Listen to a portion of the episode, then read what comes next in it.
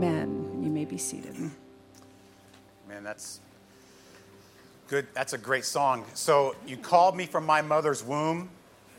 You called me out of darkness. That's what we like to call on Tuesday nights at Deep, and we call that monergism. Isn't that right, Tori? We call that monergism. Um, so, you know what else the rain reminds us of?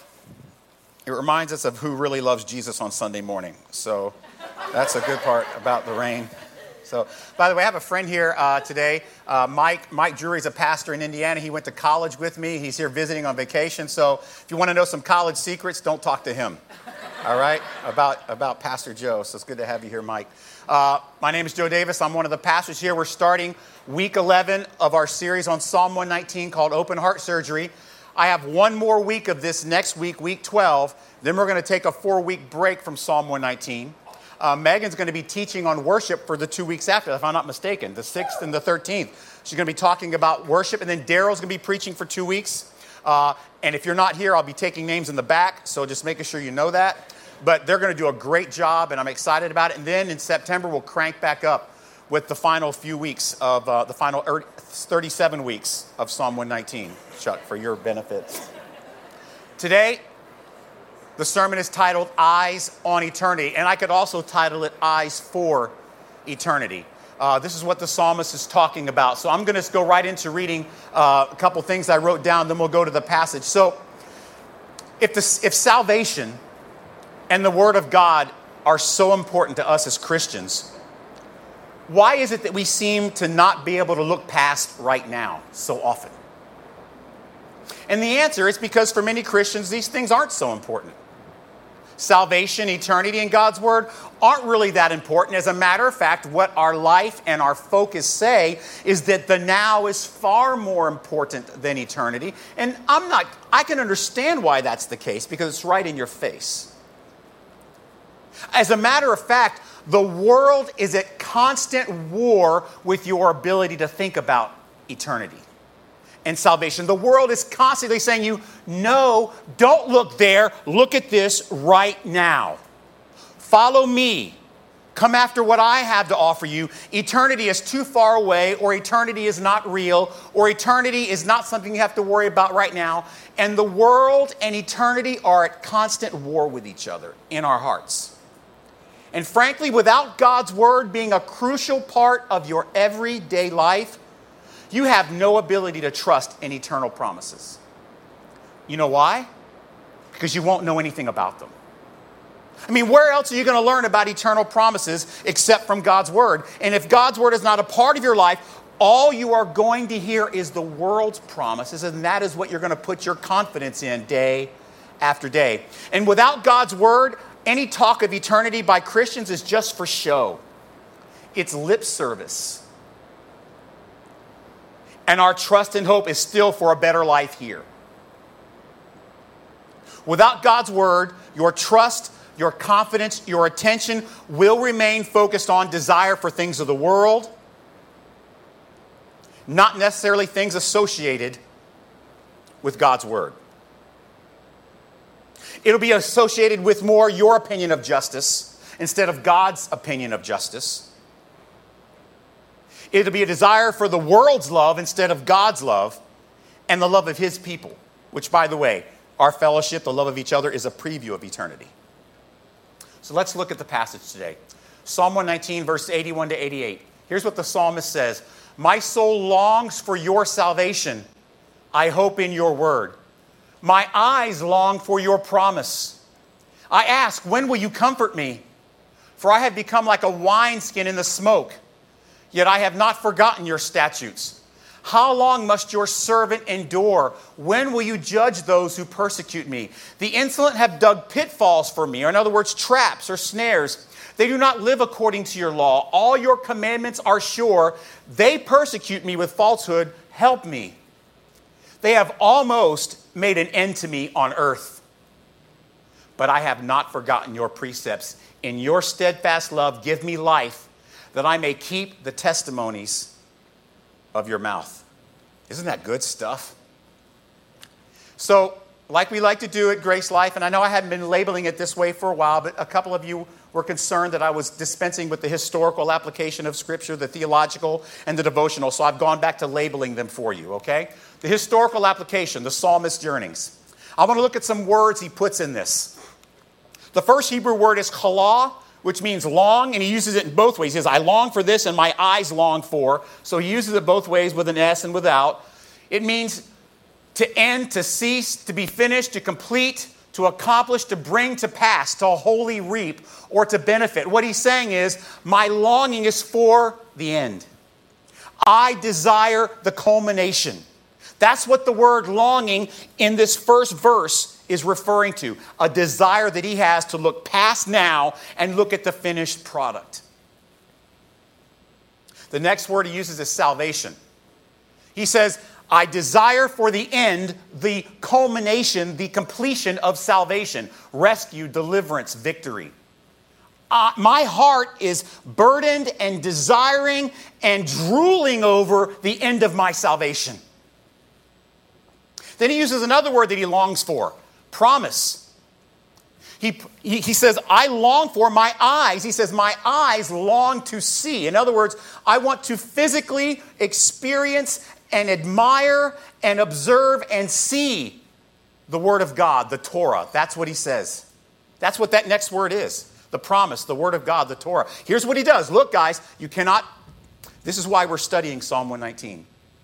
He equates salvation with God's Word. Faith comes by hearing, and hearing what? The Word of God. So the psalmist makes a very clear distinction. I am thinking about salvation. I am thinking about eternity. I am thinking about heaven. Therefore, I am thinking about God's word. The psalmist's poetry describes salvation as the Word of God and being synonymous. He knows his salvation, the promise, is the Word of God, the gospel, and it's not religion or man's efforts or the world around him. In fact, God's word enables him to see the day of judgment in the same light as he sees salvation. Think about that for a minute. Judgment day, we often think of, okay, judgment day, that's bad. Salvation, that's good. They're the same day.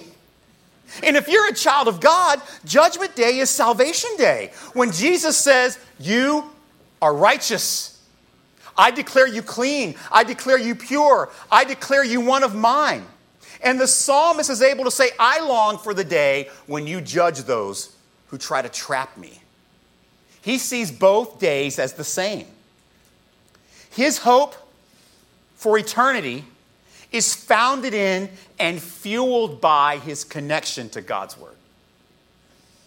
That's historically what the psalmist is saying in this stanza of Psalm 119. Let's look at the theological application of this passage. God word, God's word makes us yearn for a few things. The first, things, first thing that God's word does is it makes us yearn for salvation, eternity. Verse 81 to 83. My soul longs for your salvation. I hope in your word. My eyes long for your promise. Salvation and promise, God's word, are the same thing. I ask, when will you comfort me? For I have become like a wineskin in the smoke, yet I have not forgotten your statutes. He says, My soul longs. That's his spirit man. And that's easy to think about, right? Of course, my spirit man longs for heaven. No. He doesn't stop there. He says, The Word of God has made my eyes long as well. That is the physical man. He says, my, my spirit man longs for salvation and heaven and God's word, and so do my physical, my physical man, my eyes, my body. I long for it on both ways. And he talks about a wineskin. Let me just tell you what he's saying. He's saying the world is drying me out. A wineskin was something you would put wine in, and as, as, the, as the wind and the smoke and the rain and all, the, the more you used it, it would get dry and brittle and it could leak. And he's saying, the world is drying me out. And even though death is working in me, he says, My spiritual body will not be consumed because I have trusted in the new bottle, the new creation he has made me, the soul man, the spirit man. God's word enables us to cling to the new wine bottle. That's where salvation lies. We are new creatures. Old things are passed away. All things become new. Theologically, that's what God's word will do for you. It makes you long for salvation. You know what else it makes you long for? God's judgment, not yours. How long must your servant endure? When will your servant judge those who persecute me? The insolent have dug pits for me, traps. They do not live according to your law. They don't know anything about eternity. All your commandments, though, are sure, but they persecute with falsehood. Help me. Guys, I'm going to tell you, nothing will force you to obsess about the world around you more than being wronged or betrayed. That's when it's actually hard to have faith in God. When the temptation is so great to take matters into your own hands, but knowing that taking matters into your own hands is by definition obsession with the now. You are basically saying, I have been wronged. I do not trust the day of judgment. Therefore, you do not trust the day of salvation. Therefore, you are judge. It's kind of scary, isn't it? Look at the questions he asks When will you comfort me? How much longer will this go on? When will you judge those who persecute me? Now, the nature of these questions are not faithless. It doesn't mean he's struggling with faith. These are the questions about redemption. God, this is really hard here as the world dries me out, as the world is death working in me. It's hard. I'm obsessed with it. I, when will salvation be done? Those are the questions he's asking. They are questions pointed to the day of salvation, eternity, when he finally sees God face to face. And it's okay for us to ask these questions and show grief that what we're experiencing in this world is hard. You know what it's called? Crying out to God. And if you've never been to a place in your life where you've done that, then you don't know Jesus, probably. David and Job both asked these questions. They made these types of petitions. The key is they did not forsake their trust in God's word when they did. This is what's amazing, right? Because our relationship with God's word, if we have that connection, we no longer fear God's judgment knowing we're safe from it through redemption and grace. But in fact, God's word enables you by some miraculous, ridiculous concept to look forward to judgment. What? How many of y'all know you have sin in your life? Just two of you. Okay, good. All of you. Raise your hand. You know what God's word does for you when you understand redemption and grace? God's word says, yeah, as bad as you are, judgment day ain't to be a problem. What? That's what the, the psalmist is saying. I look forward to the day where you judge the righteous and the unrighteous. The idea of judgment can become a comfort, a goal, knowing that in Christ we are found blameless. That's a supernatural mindset you can only get from time in God's Word. Then the last thing God's Word does for us, it gives us a longing for earthly connection to the Father. And this is key, right? You want to know where the pivotal point is where you begin to start realizing, okay, God's word is really changing my heart and life. When you begin to forsake connection with the world with a connection with eternal dad with your eyes on salvation. They have almost made an end of me on earth. They're winning. But I have not forgotten your precepts.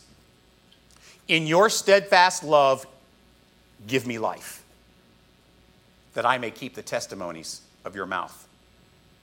No matter the earthly circumstances, you maintain this connection to the Father that is the most important thing. You see that this connection with Heavenly Dad through His Word is your source of life, what will keep you and sustain you. There's a lot of theology in there, so I kind of boiled it down to about eight to 10 minutes, and I hope you were able to follow that. But that's what time in God's Word does it, it flips your yearning, a 180 degree uh, process to salvation, God's judgment, and earthly connection to, the, to, to Heavenly Dad. Now let's look at the devotional. What about me? What am I supposed to do with this? Let me explain how eternity, impact, eternity impacts now. How can you know if eternity is impacting you? How can you know right now, as you sit here today, whether or not, okay, am I spending the right amount of time in God's Word? Is eternity impacting me? Well, here's the first question What do you spend your money on? Got really quiet except for the thunder, S. that was by design. We have a special effects crew in the back. What do you spend your time on? What brand of judgment are you looking for? Yours? God's? Lastly, how much are you drawn to truth? Whoever seeks to preserve his life will lose it, but whoever loses his life will keep it. Do you see what's happening there? The less that you feel this urge to make sure that you hang on to now, the more you're able to grasp and hold on to eternity only because of your relationship with God's Word. And you can tell if you are thinking about eternity by your money, your time, your brand of judgment, and whether or not you long for God's Word at all. See, it's impossible to understand that verse without God's Word.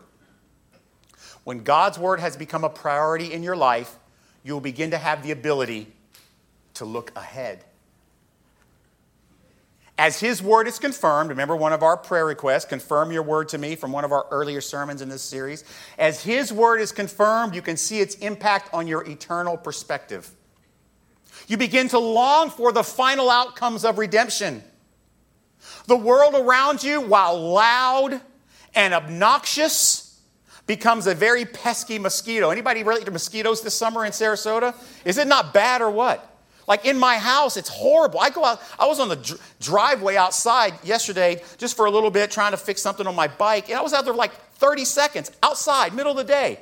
And I swatted at like nine mosquitoes. I said, forget it, the bike's staying broken. I'm back inside. I'm not worried about the now. See, this is what the world becomes to you when you have an eternal perspective, eyes for eternity. The world is a pesky mosquito as you await for the day of salvation. Now, it can be big mosquitoes, they can be hurtful.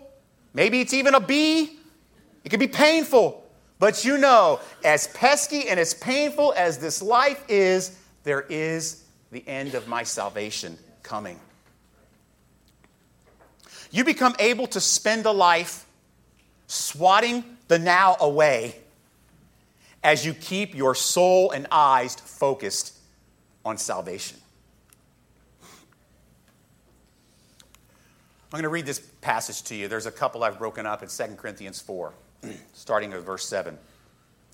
Here's what Paul says But we have this treasure in jars of clay. In other words, you know, precious, delicate human bodies to show that the surpassing power belongs to God and not to us.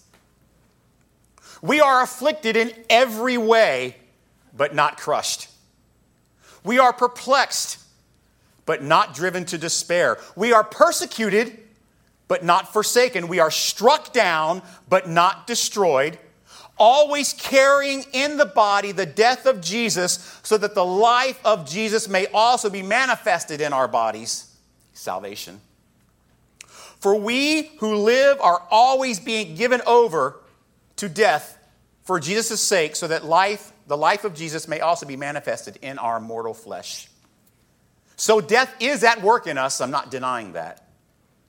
But life is also at work in you. So we do not lose heart. Even though our outer self is wasting away our inner self is being renewed day by day by day. And that does rhyme, but I don't think Paul did it on purpose, but it does. We'll probably do a beatbox to that one day here. I don't know. Verse 17 For this light, momentary affliction is preparing for us an eternal impact or weight of glory beyond any comparison. Here's what he says The now ain't nothing compared to eternity. Our light affliction, which is but for a moment, is preparing for us an eternal weight of glory beyond all comparison. As we look not to the things that are seen, but to the things that are unseen. For the things that are seen are temporary, transient, but the things that are unseen are eternal. Isn't that a great verse? I could have just probably read that and closed in prayer, right? Let's look at this concept I want to leave you with, and I'll have a few things to say. God's word frees us from obsession with now so that we can long for salvation. It's really hard to long for salvation when all you can think of is right now. Can you see how a life that lives in awareness of eternity can be much more effective in this temporary world? Your values, and wisdom that drive daily decisions are starkly different when you have eyes for eternity. The Word of God enables you to see the folly of obsession with the moment and embrace living for heaven. Longing for the world's things and even the world's justice will mostly leave you heartbroken and grasping for air.